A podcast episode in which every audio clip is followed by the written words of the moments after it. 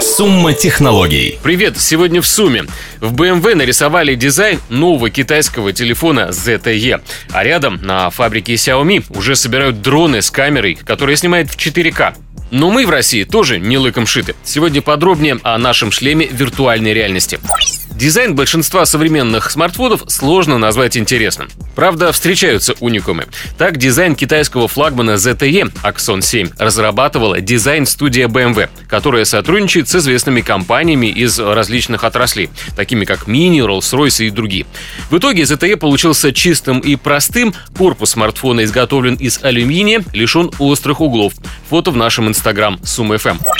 Xiaomi представила свой первый квадрокоптер Mi Drone. Как и было запланировано, он оснащен подвижной камерой на стабилизирующем подвесе, который имеет максимальное разрешение 4К, но доступна также более дешевая версия с камерой Full HD.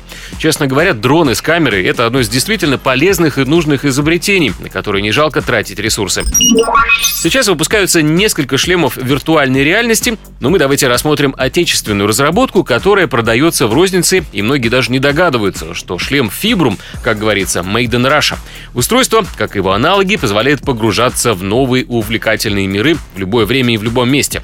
Вместе со шлемом можно использовать любой смартфон на любой операционной системе. Рекомендуется, чтобы диагональ экрана сопряженного устройства была от 4 до 6 дюймов. Внешний фибрум в чем-то даже симпатичнее конкурентов. Мне кажется, сочетание ярко-синего и черного цветов удачным решением.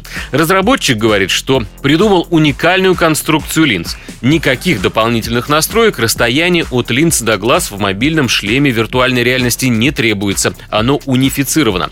Это, в общем, хорошо для всех категорий зрячих. Пользователи со зрением от минус 5 до плюс 5, как и пользователи с идеальным зрением, будут видеть картинку отчетливо.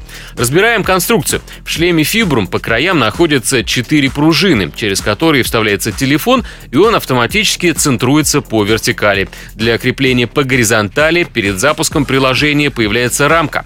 В шлеме используется технология отслеживания движений человека Head Tracking, который позволяет легко ориентироваться в другой реальности и рассмотреть все детали виртуального мира. Управление осуществляется как посредством фокусировки взгляда в игре, так и с помощью любого подключаемого к телефону устройства. Сейчас уже есть довольно много приложений, которые поддерживают 3D. Самые интересные, наверное, это ужасы и квесты по леденящим душу подземельям. А вот опасно ли пользоваться шлемами виртуальной реальности? Давайте спросим у нашего эксперта. Для зрения это не вредно. Дело в том, что, допустим, 3D-картинка просто она обладает больше для мозга информацией, нежели чем плоскостная. Здесь идет вопрос о перегрузке самой нервной системы. Для глаза будет это все нормально. Поэтому плохо для здоровья ну, нет. Для глаза нет.